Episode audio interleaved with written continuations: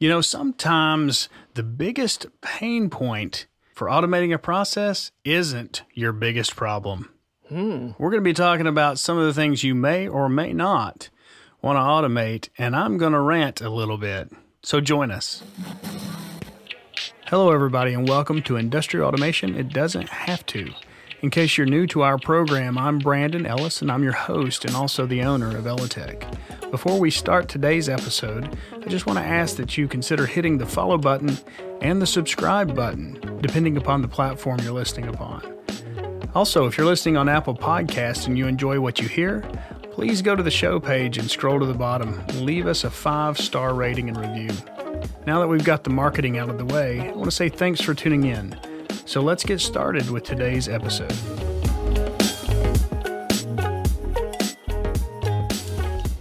So, welcome to Industrial Automation It Doesn't Have to. I'm Brandon Ellis, your host, and with me is Beth Elliott. Oh, that's a great opening. Thank you, Brandon. We've got some new sound effects. Brandon Ellis. All right. So, hello, Beth. How are you? I'm doing good. How are you, Brandon? Doing well, doing well. So, it's getting a little chilly. It is. Um, I'm not looking forward to the cold. We got through Thanksgiving, yes. and here we are on the other side. And so, true to our Thanksgiving podcast, when I said, after you finish eating all your turkey, uh, we're going to get together and talk about some automation stuff again. So, that's what we're doing today. So, um, before we jump first, into yeah. that, let's let's hit into some of the things that we've been hearing going on. Well, I want to talk about that the Hanwha. Hanwha's in the house. We- Hanwha. Oh, Hanwha. Excuse me. I'm still. It's my southern accent. Southern accent, Hanwha. Uh, so, yeah, what about it? It, it, the HCR3 is Yeah. Oh, yeah, the, the demo. demo's here. Yeah, that's right. So uh, Sean can take that out. That it looks like a little baby robot. a little baby. It's it's actually we we are getting a lot of interest from schools and universities. A lot of the the STEM type uh, applications, and then then the uh, you know applications with uh, higher level universities, two two and four year establishments because of the size and the simplicity of it. They they really are interested in that. The cost being Yes. being what it is is really advantageous to the to the you know academia. Uh, as far as using that in a actual actual uh, application, as far as an industrial sta- setting, it could be done. It's limited reach. It's three kilograms, so it's pretty limited payload. Uh, so we don't often use those in those capacities, but uh, for demonstration and for education, it's it's really good. So, Sean, yeah, Sean's our, our sales engineer for this area, uh, and he is uh, he is he's you know excited about getting out and doing that. So, certainly, if you would like to see a demo of that, reach out to us.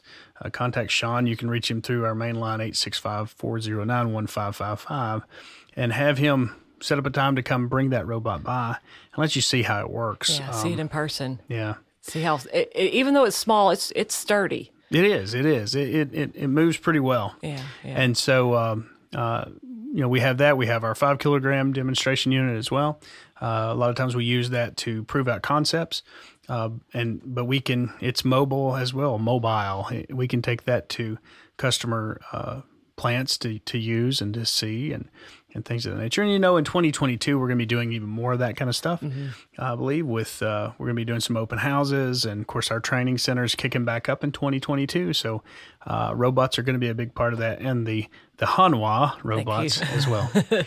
oh, I also wanted to give an update on the FDA, the FSMA. Oh yeah, yeah, yeah. FSMA. I forgot about that. So yeah, we talked about that two podcasts ago, I guess, when I mentioned. It was last the last one when I for- Oh, it was. I, I totally forgot to uh, brush up on the when the rule would- FSMA. yeah, it's and it stands for. Let me find my notes here. I was going to say, what's it stand for? I can't remember. I know. Uh, bear with me. Hold on, let's see. FSMA. The the food. Oh my word! Food Safety Modernization Act. Okay. That's what it is. FSMA. Yeah, there you go. So But- we talked about that, um, and I made reference to that when we were talking, looking back in our last podcast, which was doesn't have uh, doesn't have to be thankless. Thankless. Yes. Yeah, and so I was talking about the the great research that you that you did for that episode, uh, but now that's that's a thing now, right? It had. It's um, the comment period was open until January 21st, and then the rule, if if the rule is passed and finalized, uh, when it is, it's two years for companies to comply to the record keeping requirements. Yeah, so it's it's still a little bit off, but people need to be prepared. Well, I mean that two years of compliance. Yeah, that's that's when you've got to be able to comply, but it's it's going to be a process. Yeah, and uh, this was interesting. I found on June 1st, the FDA launched the FDA New Era of Smart Food Safety Low or No Cost Tech Enabled Traceability Challenge. And um, it asks stakeholders to develop traceability tools that are scalable and cost effective. So they are working on things that are cost effective. And I guess you submit your ideas to them and they'll uh, set it up for a challenge, I guess. Huh, that's interesting. Yeah. So when you're talking, when you say June and you said January, you're talking about 2021. That that is correct. Okay, yes. yeah. So it's still in the process. Okay. So after two year two years after it's finalized, Well, okay. So the the comment period you said was January twenty first, of, it ended. of 2021. That's correct. So the comment period's passed, almost a year passed, mm-hmm. and so then we have two more years after that.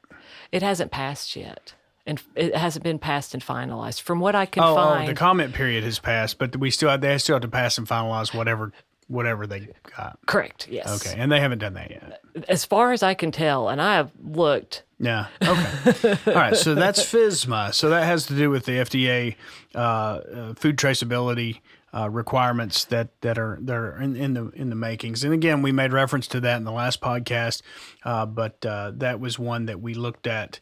Uh, in season two, the first episode of season two, which is industrial automation, you don't it doesn't have to be untraceable, and that's where we're talking about the FDA. Yes, and uh, how the IOTA, the Oh, yeah, I- MES appliance can help. Well, that's what I was going to say. As far as their tech challenge and stuff like that, they don't need to have a challenge. We've already done that. Absolutely, we can trace all that stuff, make that very easy to do with our iota. So. and it's cost effective. exactly, exactly. Uh, not a lot of engineering to go into that. You just have to be able to point and click. I know I can do it. Well, that's. Oh, sorry. There you go. Little little rain clap, clapping. All right. So um, so yeah, um, that's that's that's some good some good highlights. So thank you for that. So go ahead and get us started with today's title. All right. So today's title is Industrial Automation. It doesn't have to be your biggest problem. Oh yeah, it's for those with video. Y'all been seeing it the whole time. Uh, I know. It's, behind It's- us. It's on our backdrop. I, I should do something different and then I'll pop it Yeah. up next time. the Vanna. um, yeah. So uh, uh, I keep forgetting to look behind us at the backdrop. I'm still not quite used to the video. Uh, so. Uh, by the way, thanks to all those who have uh, subscribed to our YouTube channel and, and engaged with the videos we've been doing on LinkedIn and Facebook uh, and YouTube. We want to just let you know that we appreciate that and keep uh, keep subscribing, keep sharing. Uh, we we would would ask you to please share if you if you like what you're hearing, Yeah. and uh, and then follow us as well, and and so you can be updated for the latest and greatest stuff. So back to the title. So it doesn't have to be your biggest problem, and so that's what I alluded to in the intro.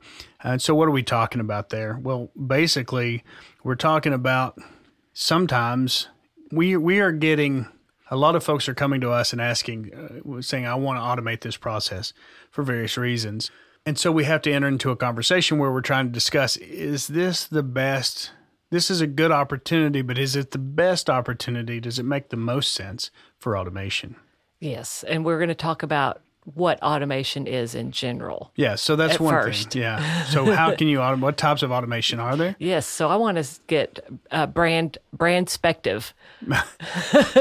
brand spectives So do you agree or disagree if uh, on these four types of automation? So when I looked up the types of automation, it all comes up to either three or 4 And uh, the first one is fixed automation, or what they also call hard automation. Uh, what do you, what are your thoughts on that? Do you, is that Do I agree or disagree with it? Well, yeah, because we got fixed automation, programmable automation, Okay. flexible automation, which is also soft automation, Mm-hmm. and then integrated au- automation. okay. They some of these look like seem like they blend together to me. Well, and some of them are old terms with new new words. Okay, okay, that's see, that's what I wanted to find out. Yeah. So for me, hard automation is is a a machine or a process that's built to build one part. Okay. It's it's not really flexible. It's not a quick change. It's not got quick change tooling or changeover or something like that. It's built to do one thing. And I'll use usually, this. is it large batches and stuff? Well, that's why they do that. Okay, okay. Is uh, it needs to manufacture one part. Usually, you want it to do it. Certainly, you want to do it consistently, well, uh, not just not just consistent, but consistently good at high throughput. So large batches uh, with with large yield, and and that's just what it does. So, you know, I'll I'll, I'll use the same analogy that I've used for our IOTA in the past. Uh, you know, if you've built it to do one thing, manufacture one part, that's all it's ever going to do. Uh, without doing some pretty costly retooling and things of that nature. The other thing about hard automation is it may not be electrically controlled at all. Oh, It could be uh, some of the older type you know, industry. What's that? Industry two or two I guess. with yeah. steam. Not just with steam, but uh, just a, a mechanical automation. Okay. Um, and so cams, cam driven, and you know using things of that nature, where uh, you know whole lines used to be just have a common shaft, and it was being turned. It may be may be connected to the water a water wheel or a steam engine or something, but this whole shaft is just turning. And then different processes down the line would have belts that would come off that shaft, based upon the pulley side was would decide how fast the opposite end of that shaft was turning for that process. And so they could tune that process to get the timing right so that this continuous process could be just shaft driven all the way down. And then those things could turn cams. Cams are like a lobe on a on a shaft. So as it spins, you things go out and then they go back in, and they can. It's just like a cam in an engine that adjusts as as the engine turns. The the crank turns. It turns. There's a cam that turns, and that cam is deciding is controlling the valves opening and closing, and the crank is turning the pistons. And so the pistons have to be in a certain position before certain valves have to be in a position relative to that to that piston and things of that nature to do your your cycle of an, a combustion engine. That's all mechanical. Now today we have more electrical control in an engine. But if you go to old school engines, we're talking about you know engines probably 1960 and before certainly you get back in the 1900s, the old Model Ts and things of that nature. Uh, you know, they once once that engine started, it's a complete mechanical process. Now it's electrical as far as spark plugs, but that's even being driven based upon mechanical things that are that are turning and spinning and and, and creating that spark. okay. And so um, uh, that that to me is hard automation as far as older type means of automation. But even with electric, you can be doing high speed motion, you can be doing all kinds of things. But if that machine is built to run really one specific part and do that very well, very quickly, then then that's what I would refer to as hard automation by today's terms. Okay. And then programmable automation is obviously using programs. Well, and even program automation, um, you know, you can. So the hard automation, to me, the way I see that is more mechanical, Okay. Uh, mechanically driven, mechanically timed, just mechanical. When you get into programmable automation, now we have something that we can change a program on. On a mechanical, you can change the program. You just have to machine a new cam. Okay. And so if if you want something to go faster or whatever or move further, you just machine a new cam, go in there and mechanically take out the old cam, put a new cam in, and that'll follow that motion. So that really is programming, right? uh-huh. Because we're changing the way the machine runs, the timings and things of that nature. So uh, programmable automation, the way I compartmentalize that is it's it's something we can program certain things, but we can't add anything to the system or rest- or necessarily subtract anything from the system. So mechanical items, well, mechanical meaning things you can hold in your hand.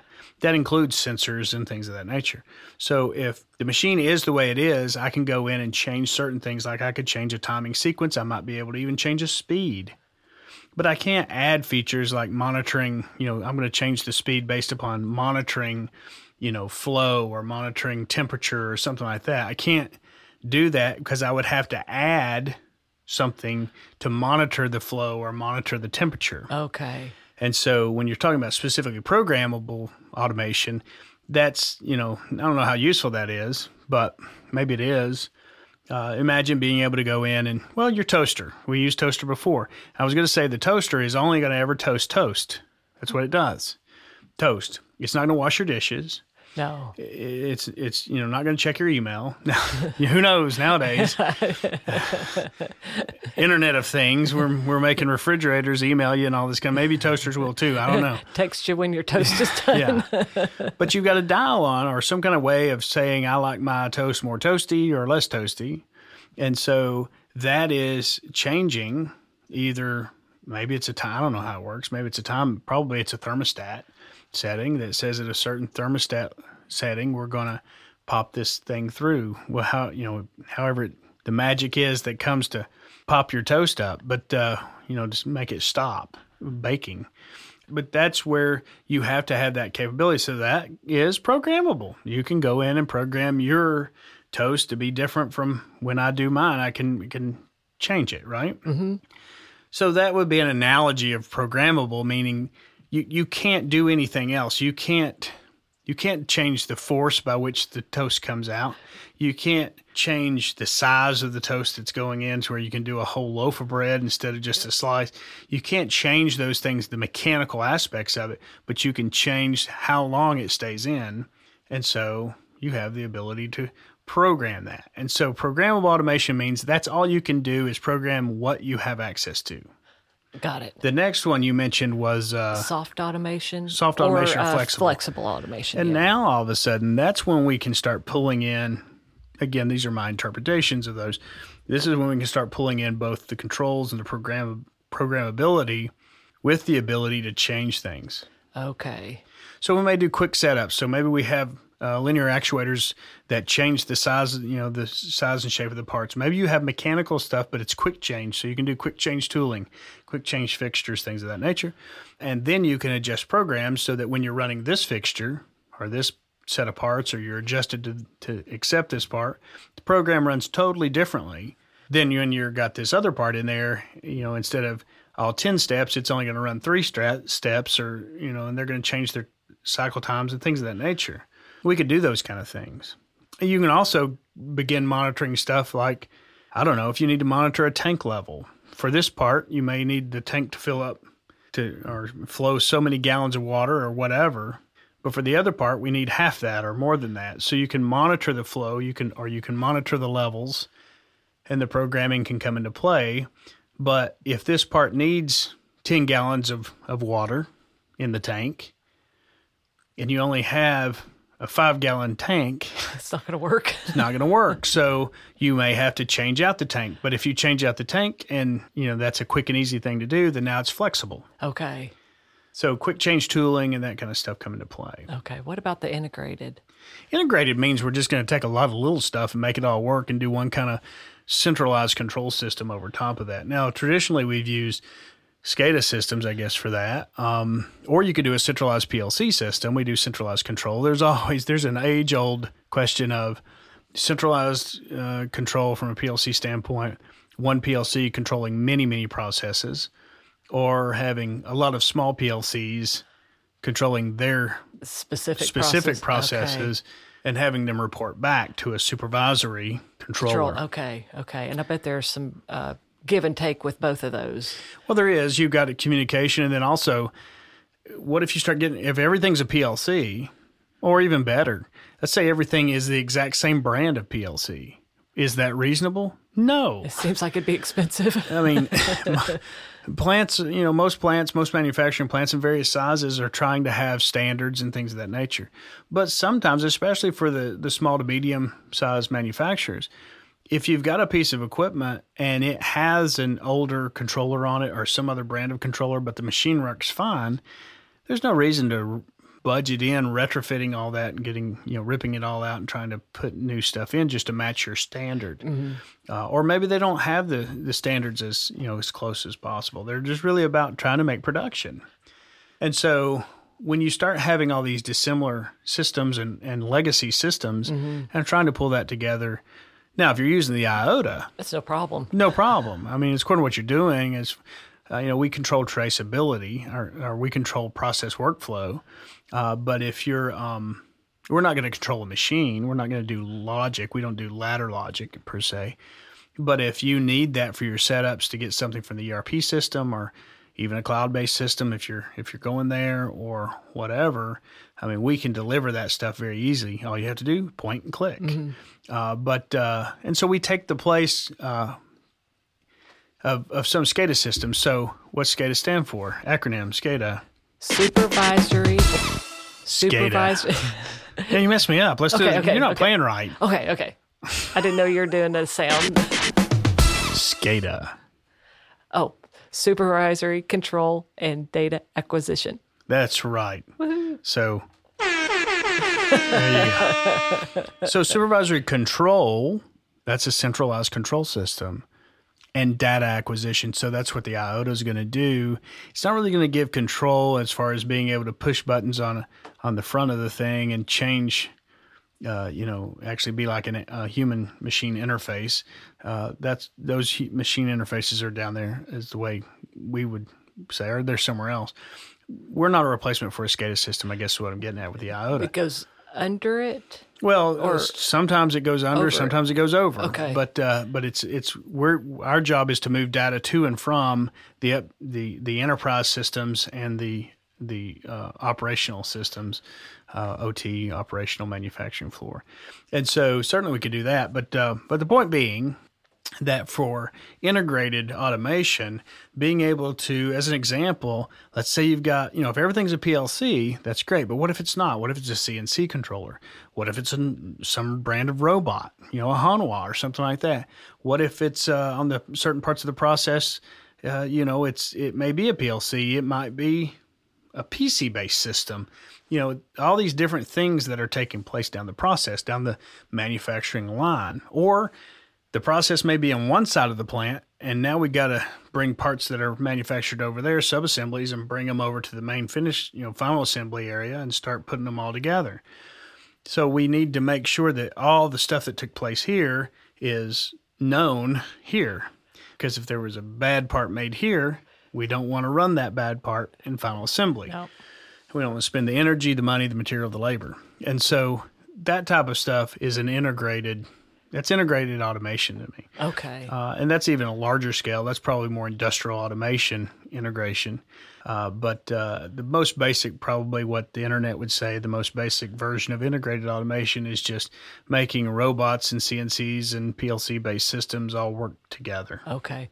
What are Brandon's two categories of automation? well, there's really two. If you boil it down, yeah. we talk about well, there's probably three. I mean, um, machining, you know, so what we call numerical control or CNC type stuff. So machining is kind of its own island. And more and more, we're we're working with machine, especially if we're doing machine tending with robots and stuff like that. We're communicating with them, but they kind of have their own world. They use if if you're traditional, if you're a new student coming out of college, then they've told you you know how to program CNCs, and if you're a veteran CNC programmer, you shaking your head back and forth saying they don't know anything about pro because there's a thing called G code, and I promise you, G-code. most G code, and it's a it's a programming language, G codes, M codes, things of that nature, and that's how we program. CNC machines or eh, numerical control machines, okay. computerized numerical control. It's a it's an acronym. CNC. So computerized numerical control. And so it's kind of its own thing. So I'm not really including that. Okay. But even then, there's really two basic categories of automation there's process and, and then there's discrete. Okay. And so a process a process automation is automating a process. And really you get I always say that's what the chemical engineers are, are doing, right? So if you're in a chemical processing plant or or even if you're in food and you're mixing foods and things of that nature, you're controlling more of a process there. Uh, yeah, there's discrete parts of it where we're opening and closing things and turning on motors and turning off motors, but we're doing it in a way that we have to everything kind of cues off of everything else. When you're baking a cake or when you're putting together the recipe for a cake, Okay. if you put too much flour in, if you put too much, well, I don't know what goes in a cake. It might all come out of the box. Some some do. well, you still have to put eggs and eggs, oil okay. in there. So if you put too much oil in, or, or not enough oil, or or you miss the eggs, or whatever, the eggs aren't right, or something. So in a process, now imagine a large company, a chemical company, or something like that. If they're doing processing, they're going to be monitoring flow. They're going to be monitoring probably temperature, um, you know, that kind of stuff. And we use things called PID loops. okay. Um, so proportional, integral, and derivative gains. That's what we're using. That's how we decide a process. That's how we engineer a process. And so, just a quick example on that. Why would you use a? What's the difference between P, a PID, let's say temperature control, versus discrete? okay. So discrete's off or on, zero or one. Okay, there's no in between. Okay. And so my stove, on my my cooking stove at home, uh, that when it's electric, and when I turn the eye on, uh, I see the eye come on and it glows red. Uh huh. And then after a few minutes, it clicks off and it fades away. And then just a few seconds later, it clicks back on and comes back. And then when I turn the turn the temperature down, if it's glowing red, it clicks off and it takes even more seconds before it clicks back on because it's waiting until the temperature comes back down, but it's still a discrete temperature control. That eye is just turning on and turning off. How long it stays on and off can be adjusted, but you can't say turn halfway on or only use 30% power or 60% power. It's 100% or it's off. So it's discrete. If it was being controlled by PID, it would be not not that way. It would be okay, we're going to turn you 100% as long as the temperature is far away. As your temperature starts approaching your set point, your goal, we're not going to wait until you get there and cut it off. Because then it'd be too much. Yeah, because then you're going to overshoot. Okay. So we're going to control that, and we're going to start easing back the power and easing back the power. So we're trying to get that control temperature, you know, the target and the control, trying to get them to come together and just roll off, and boom, there you are. Okay. We're trying to do that in the shortest amount of time, but we don't want to overshoot and then come back down and then Because you know, that's wasteful. Yeah. Well, it just takes longer, and and if you overshoot baking a cake, I don't know what'll happen to the cake, but it may not be as good, and it certainly so. might not be as consistent. And so, um, so that's the kind of stuff that that process automation is. And then there's deceit. I'm sorry, discrete automation, and that's what most machines are. That's that's where we're doing discrete functions. We've got a PLC in, involved. We may still be doing some temperature control and stuff like that, but that's not the crux of the entire process. Okay.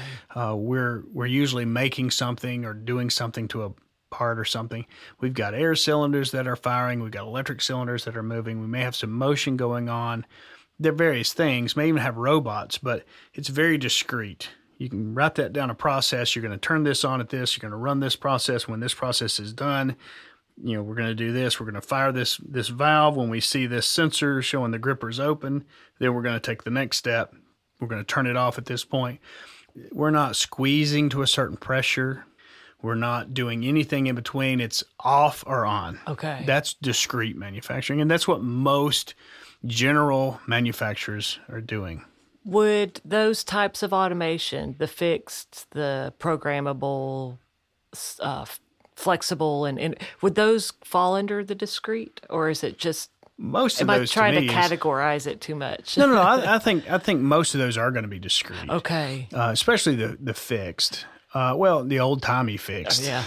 uh, because if it's all mechanical, you know, you're pretty much getting what you're Yeah. getting. But um, but the um, you know, as you as you get into more flexible automation, again, we can be doing that kind of stuff. It really, I don't know, it comes down to most of the time what we're when I see process automation, I'm seeing all of these PID controls or temperature controllers and flow controllers. Uh, they may be you know basing it on pressures, levels, whatever, and they're controlling various things, uh, but they're they're controlling them somewhat. They're they're analog, not digital. Okay. Digital is zero or one. Discrete, digital, same thing.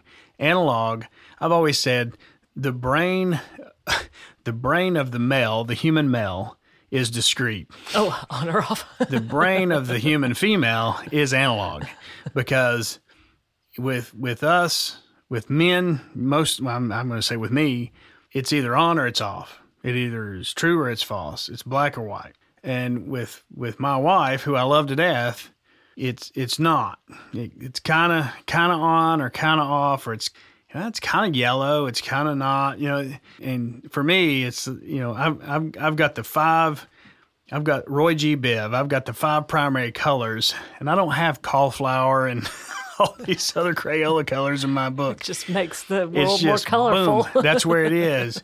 And so for me, anything that looks blue is blue. And uh, anything that looks green is green. And that's it. There's only green and blue. And Roy G. Biv, red, orange, yellow, uh, green, blue, indigo, violet. How about that? Roy G. Biv. Um, but, uh, you know, that's, that's a very discrete way of thinking the analog way, and just just like with processes, discrete, bam, turn it on, turn it off. We're just firing valves. We're we're we're moving to positions, that kind of thing. Process automation is more about moving it into where it needs to be to be perfect. And so, because it's you're you're engineering a process, you're doing batches, you're doing things of that nature. So if we're making if we're making uh, a tablet, you know that that's going to be medicine that you're going to put in your mouth or give to your children or something like that. You we want to make doggone sure that when that's put together and the as the chemicals that we're putting there are are weighed out and as they're administered and everything before it ever gets made into a capsule or a caplet or a pill, we want to make doggone sure that those are dead on. Mm-hmm. That is process. That's where we're augering out or we're feeding out material. But at the same time, if you're talking about powder drink mix for your water. Uh-huh. If they add a couple extra grams of crystals, get in that packet versus if they don't, it's not life threatening. It's not life threatening. It's gonna. So that's, but I would classify that as more. It could be more discreet.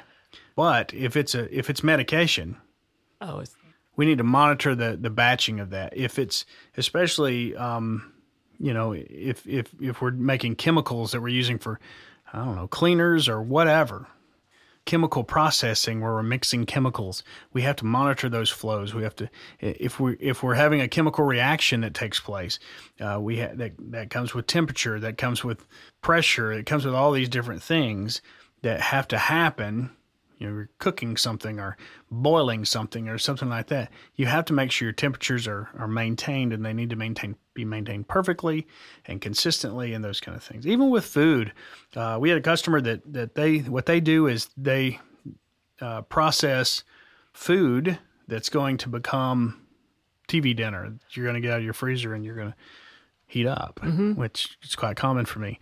Um, and so that's my cooking. oh, you add to it though. I always do. Um, uh, yeah, take the take the nutritional information and throw it out the window when I'm done with it. Um, but uh, but that has that food's it can't it can't be bad. It, it's gotta it's gotta last. And we don't want to just pack preservatives in. And so they've come up with some clever ways of, of going through and doing all the things that I don't know about, you know, to pasteurization and all this kind of stuff to where they they can get the the food in such a way that it can can be flash frozen frozen and then when you heat it up it's just as good as the day it was cooked and it's not packed full of preservatives mm-hmm. and all this kind of stuff and so to do that their their process has to be they do that under pressure they do it under temperatures they they control temperatures pressures flows all kinds of stuff to make sure that as this food packet is going through this process that everything's where it needs to be. That is process automation. Okay. All right. So, what are the hardest manufacturing processes to automate? Well, I think that comes down to why you're automating. Okay. Brandology. Okay. We talk about we've been talking about this for a couple of see oh, I guess since the beginning of the, the podcast. Brandology. Four reasons to automate. Mm-hmm quality consistency, decreased cycle time, reclassification of labor, and flexibility quick quick setup. There's also one in there that we haven't added. We may need to add a fifth one. I was oh, yeah? having a conversation the other day with a customer, and the reason uh, the, the reason they wanted to automate was they were concerned about the operator's safety. Okay. So they felt like if they could automate this process, it would be a safer process. And I'm not sure where that would fall under. Reclassification of labor. Yeah, I guess it would. It could. I mean, because you're trying to take the labor We're pulling that. them away from, but in that case, I mean, reclassification was going to happen anyway. But the the crux was because they were concerned about the safety of Mm-hmm. the operator because the process had changed a little bit. It wasn't quite as safe a manual process as it used to be. Okay. Uh, but anyway, so so those those four things, um, I would say it really comes down to what why are you automating? It's got to be. It doesn't have to be one of those four, but w- I mean it can be more than those than one of them, multiples. But one needs to be your primary goal. And so, uh, oh, which is the hardest? I, I think we need to add a new list. Okay. brandology different list.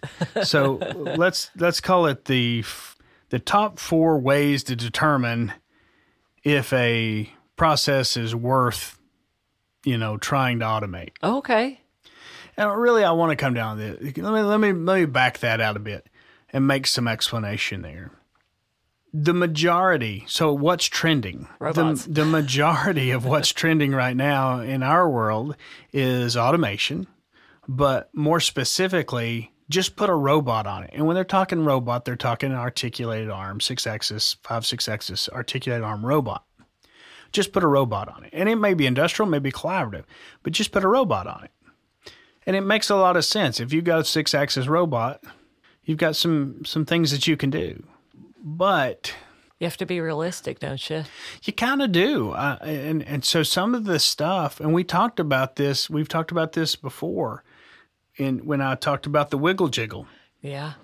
There are some things that a human can do and it's it's though and I'm not talking about things that a human can do like, you know, being a slalom skier or something like that. I'm talking about the the mundane the no not mundane the the little unknown not not even you things you don't even yeah the nuances thank you that that they don't even think about that you just do mm-hmm. you don't really You don't know realize why. you're doing it. You don't yeah. realize you're doing Yeah. it. And the wiggle jiggle is one of those. And what the wiggle jiggle is is uh, in this case, I was watching. Customer wanted to automate a process. It was a machine tending process where we were. Uh, it was a CNC lathe, and so the lathe would do its thing and trim down the part, and hey, it was a finished part, and it was ready to be taken out. And even though the chuck would open, the part was stuck in there just a little bit, a little bit of stiction. And the operator reached in and kind of twisted his his wrist like you know if you're riding a motorcycle. Yeah. Kind of did a little quick little twist and pull at the same time. Twist and pull. Wiggle, jiggle. He kind of moved it and got it out of there and it broke free and he pulled it on out. They said we want to automate that process. I said, How often does he have to do that little move there, the little wiggle jiggle move?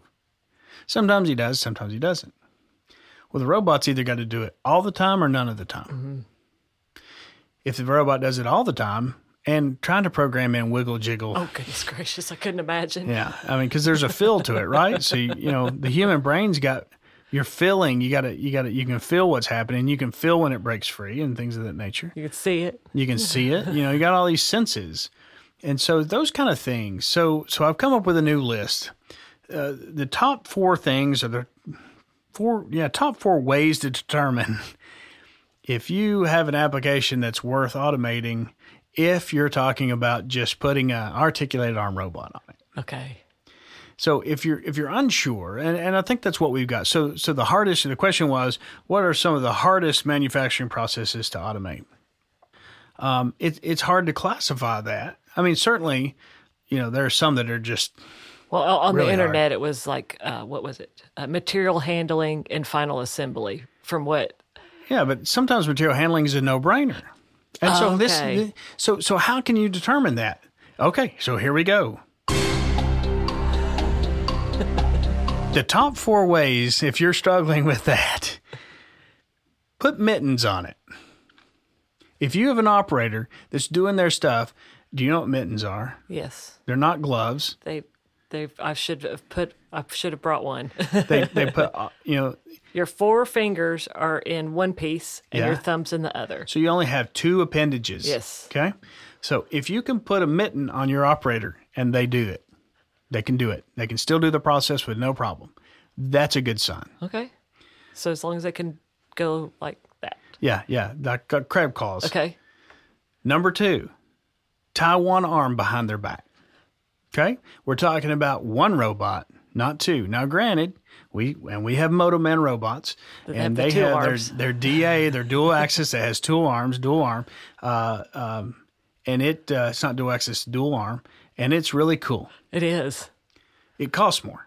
I bet. You know why? Because it's two robots, and so, so, so, yeah. You tie one hand behind your back, so you can't use two hands, even if you have mittens. So if you have a mittened hand, just one mittened hand. That's right. One mitten arm.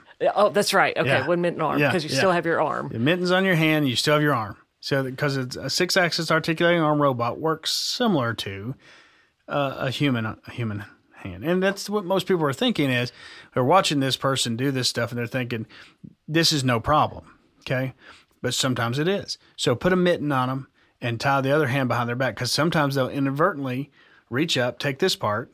And hand it off to the other one, and in doing that, they change. They're doing a passover of parts. That's one thing. I mean, even between two robots, You- you have to transferring part. You have to program each All one of of those it has to be moves, programmed, yeah. Okay. and then put a blindfold on them. Oh, dear.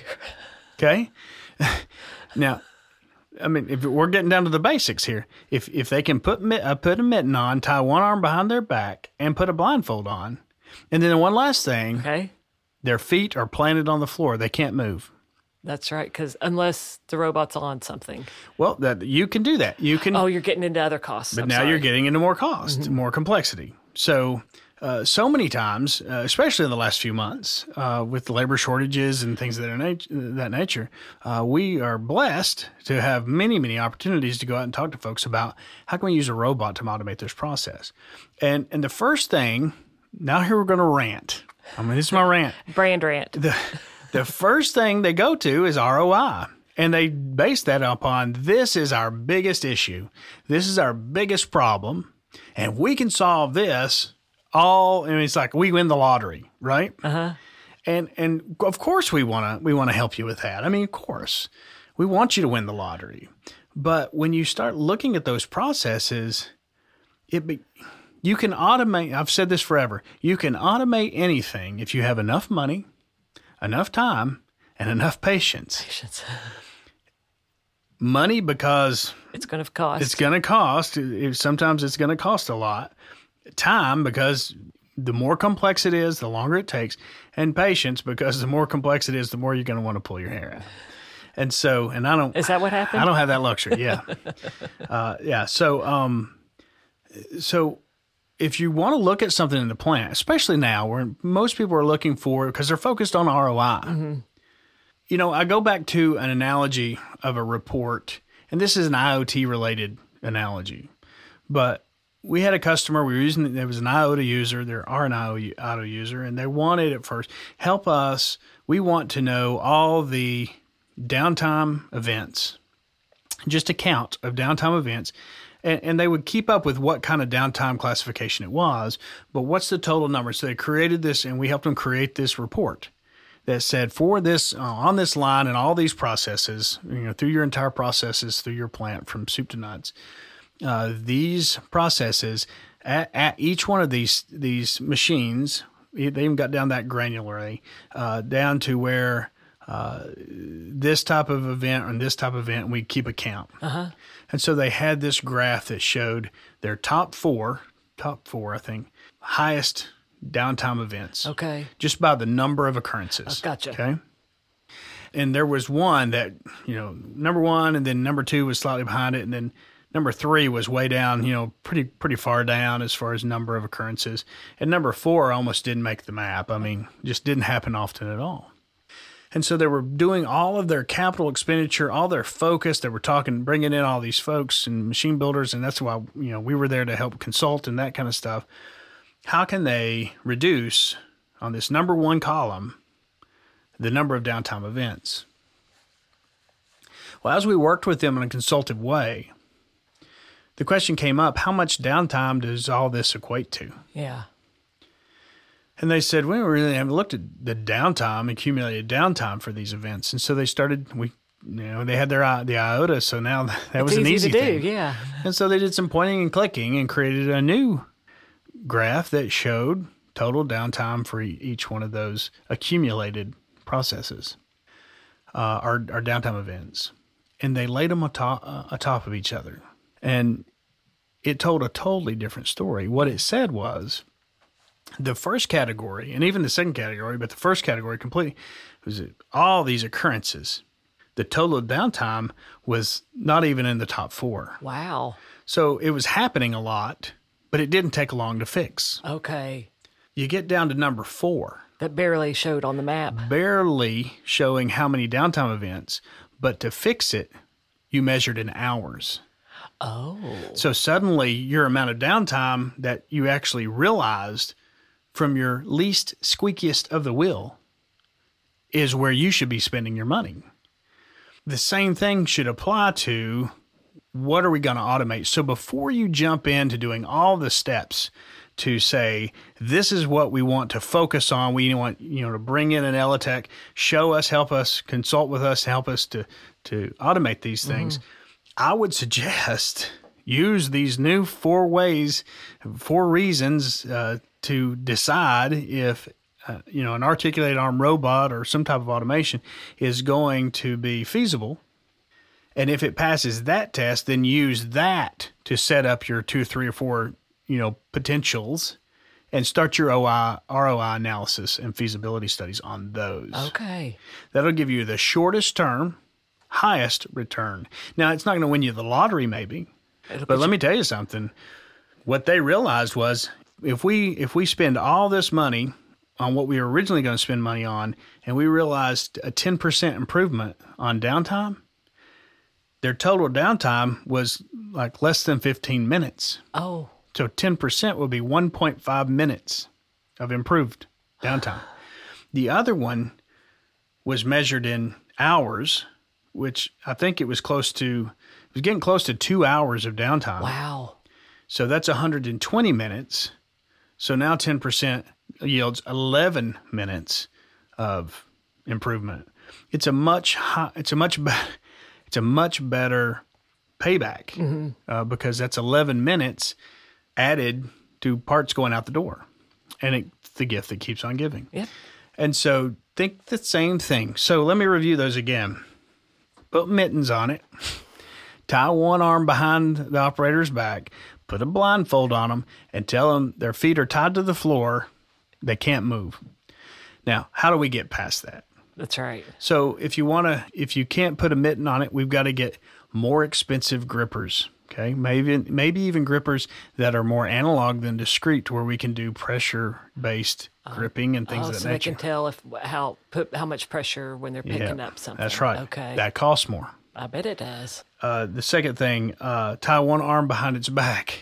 Maybe we need two robots working together. Mm-hmm. That's more programming, more engineering, more more cost, more time. Blindfold it. Well, if you need to see, we can do vision systems. We can even do 3D vision systems, but they cost Yeah. and there's a complexity with it. Vision systems themselves, we can set them up in the lab environment to work perfectly. But as soon as you move them to your plant and the light changes, or you upgrade lighting in the place, or you add a skylight, or move, you know, open the window, pull the drapes back, whatever, mm-hmm. vision systems, vision guided robots can can need constant supervision. Okay. They can need maintenance or management. And then stand in one place. A lot of people are pushing for the what we call the seventh axis. Six axis articulated arm robot. We stick it on a thing that moves. Or an AGV. Okay. Now the AGV is still new. Those are neat. They're neat.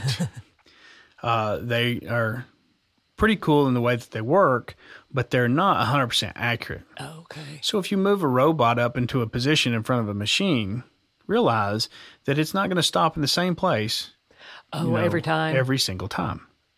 So it's not going to be the same thing as having, well, you know, having a, a robot that could be nailed to the ground and always reach into the same spot. If it moves up, we're going to have to do things to try to figure out where we are and adjust our user frames and things of that nature. We can do that, but there's more cost. So that's the thing that I would get to is uh, so many people um, will come to us and say, we just walked through the plant. We looked at this. We noticed we didn't think that was a very hard one to do. And so that's the one we want to uh, automate. Uh-huh. And we start kind of, we'll have to overcome this. We'll have to overcome this. And, the, and, and you can just see them kind of sinking down in their oh. seat because they're like, oh, that's, that's, yeah. Or they'll, they'll come on out and tell us, this is our budget. We feel like we can do this, you know, very, very well and get a six month payback or something like that. I want you to have the six month payback, but if you overlook some of these little nuances, it can it can bite you and it can knock your budgets way out. Yeah, yeah. So what is that like the Rube Goldberg? You don't want a Rube Goldberg machine. I've seen some of that.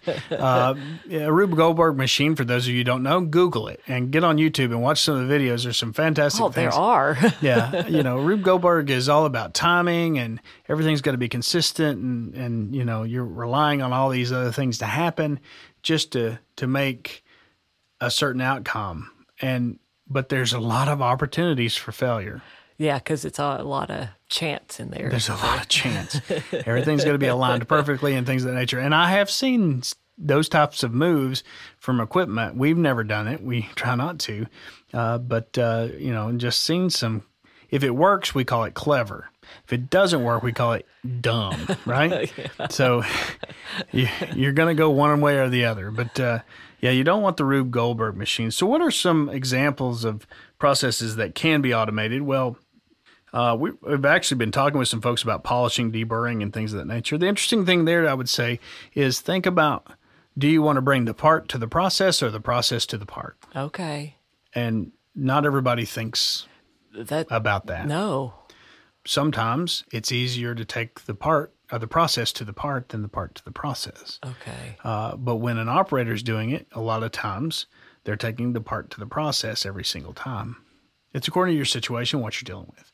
But sometimes it's easier to bring the process to the part. So instead of taking a part with a robot and, and moving it up against a polishing wheel, it may be easier to attach the polishing wheel you know whatever you got the grinder the deburring unit whatever to the robot and let it come to the part and do stuff to the part while the part's fixed. Okay okay. Um let's see material handling. You mentioned material handling. The internet said was tough uh, yeah yeah you think it's an easier one well, it I depends, mean, I guess. It's material handling's material handling's probably what most robots are doing. Okay. um, saying material handling is so generic, though. That's like saying math is hard. That's true. Well, I mean, if you're talking about simple addition compared to complex, you know, algebra and calculus oh, or goodness. trigonometry or something like that, you're doing fourth or fifth or hundredth degree out, uh, integrals and things of that nature. Uh, uh, you know, no, you, you can't categorize math as hard. Um, some math is hard. some material handling can be hard. Gotcha. Apply these if you're not sure. Apply these four things, and then you'll you want to worry about hard. If you if if your answer is well, we can't do it with mittens, we can't do it blind. No, and then you know if you can do some of those things, maybe. But you're getting harder from that point forward. If you just like even we had, uh, you know, 3D systems with seventh axes and two or three robots and the best, you know, most expensive ambidextrous type grippers. Okay. Hand, you know, human hand grippers. We, this still would be hard. Then don't, let's not automate that one. Let's use a person. Sometimes you just need the touch of the human touch. Mm. And so uh, that kind of thing. But uh, uh, so material handling, uh, and then, of course, we always do dispensing and inspection. So, dispensing, be gluing, caulking, something like that, where we're moving in a pattern. That's real good with robots. Even Cartesian robots, we do that a lot with. SCARA robots. Uh, and not even dispensing, we can do cutting. Um, uh, the uh, ultrasonic cutters and things of that nature yeah. for cloth material, ultrasonic welding. Uh, we do that a lot with with with SCARA type robots and Cartesian robots. But then, then inspection means you just got a camera on the end of the robot, or you're moving the part in front of a fixed camera. Again, do you take the part to the process, or the process to the part? Uh, those things can or cannot be uh, interesting. A lot of those things you can prove out too. That's why we have. That's why we keep robots here. Yeah. At, at can we show a video? Absolutely. You want to see a video? Yeah. So here's one that we've got set up. This is actually a proof of concept for a customer. Actually, it's more than a proof of concept. They're actually doing it. So that's uh, this is one of our Hanwha robots, collaborative robots. Now, why do we have it guided or guarded? I'll tell you why we have it guarded because it's moving faster. And you look at the end of arm tooling. Bring up that gripper. Can you bring us got- onto yeah. that gripper? Uh, so one more. kind of kind of see go. it there. Uh, so we're grabbing from the inside. So we're, cat- we're we're catching the part from the the in the ID, the inside diameter of the part, uh, with those grippers. Uh, so that's why they're spread apart right now. We don't have parts in this video because number one, they're confidential, but uh, also uh, we don't have any just because. Um, but that's what the tooling's supposed to do. But you can see that tooling has sharp points on the edges. The gripper has sharp points on the edges. So You got to guard it. for those of you who are collaborative folks that think, yeah, just tell everybody to get out of the way. We don't need any guarding. Uh, imagine how slow we would have to be going to keep that in the collaborative realm as far as the pounds per square inch with those points. Now, if we had designed some kind of shroud around it and everything that would also house the part, those kind of things, we could possibly do it.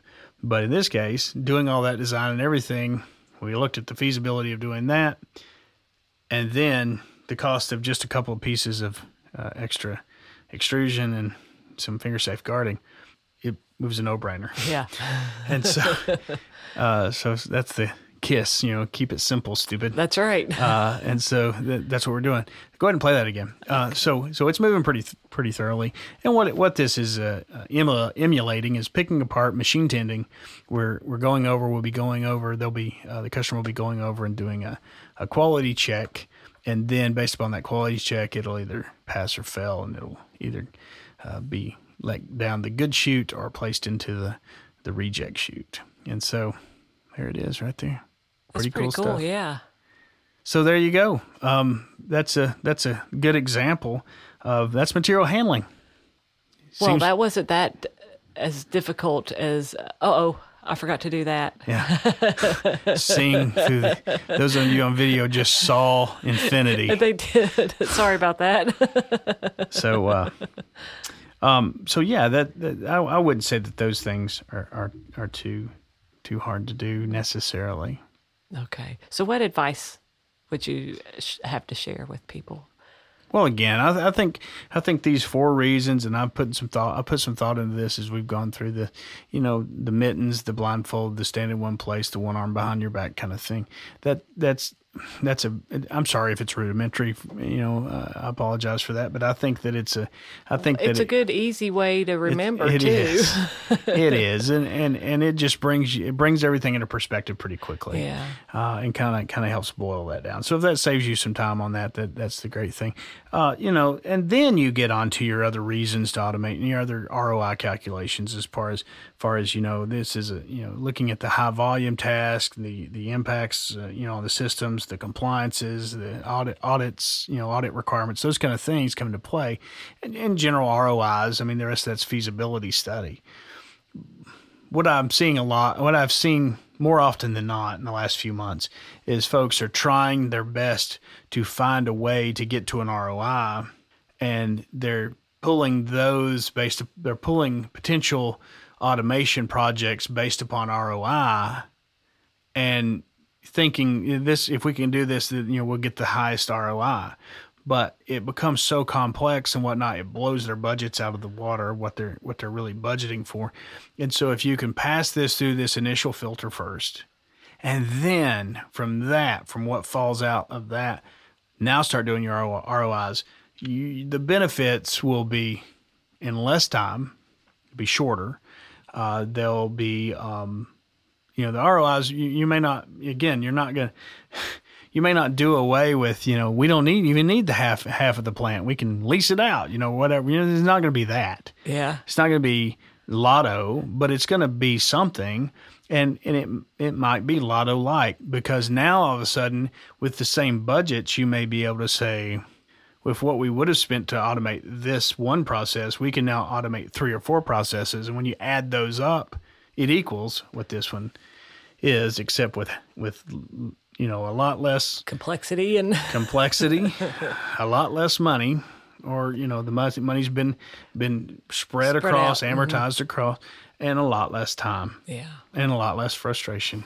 So uh, less frustration equals no no heightened need for patience. and so there's plenty of reasons to be frustrated these days and times. Let's not make automating a process one of them. That's right. So that would be my advice. Very good advice. So good discussion today. Went a little long today. Uh oh, did we? Yeah. So sorry for the long podcast, but we were talking about some cool stuff. Well, last week was so, sh- or the w- one before was so short. we got so- credit. yeah, we got credit. So, guys, thanks for joining us today. Uh, industrial automation doesn't have to be your biggest problem. There it is, Vanna.